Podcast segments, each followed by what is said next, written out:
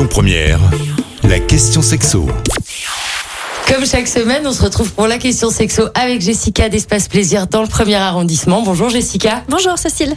Alors aujourd'hui, on va parler des relations anales. On sait qu'il y a un peu un tabou sur cette pratique. Plus de la moitié des Français déclarent avoir pratiqué au moins une fois la pénétration anale. Mais seulement, hein, c'est des chiffres qui nous le disent, moins de 8% la pratique de manière régulière. Moins de 8%. Est-ce que c'est parce que ça fait mal? Alors, ce n'est pas censé faire mal. Du coup, si ça fait mal, c'est que euh, soit il n'y a pas une réelle envie, donc bah, forcément le corps ne se détend pas, soit euh, ça n'a pas été préparé correctement.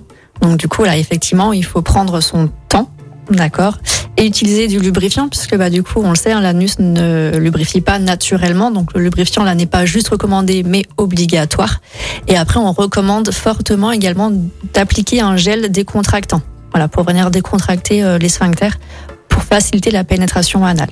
Et est-ce qu'on peut avoir un orgasme? Oui, on peut avoir un orgasme. Alors, en sachant qu'il y a qu'un seul orgasme et plusieurs chemins pour l'obtenir, et donc le chemin du coup de, de la relation anale fait partie voilà des façons pour avoir un orgasme. En fait, en stimulant l'anus, on va venir stimuler les, les, les autres zones érogènes, qui sont- parce que tout est relié hein, au niveau euh, du périnée. Et donc, du coup, ça va venir notamment chez la femme stimuler le clitoris interne. Voilà. En, en stimulant l'anus, on peut venir stimuler le clitoris interne. Donc, oui, on peut avoir des orgasmes. Mais du coup, aussi chez l'homme, euh, on peut aussi avoir des orgasmes chez un homme. Ok, donc du coup, si là on parlait de la femme, si l'homme pratique la relation anale en tant que celui qui est pénétré, il peut avoir un orgasme. Oui, effectivement. On, on pourra faire un sujet là-dessus, mais effectivement, on va pouvoir venir stimuler ce qu'on appelle le point P, donc la prostate.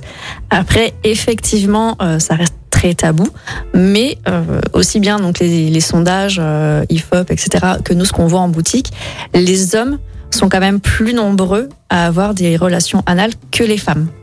Mais euh, c'est compliqué de vraiment savoir, puisque en général, dans les sondages, on pose juste la question de si on pratique le sexe anal et pas en tant que donneur ou que receveur entre guillemets.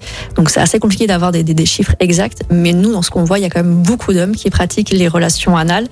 Relation anale ne veut pas forcément dire pénétration anale.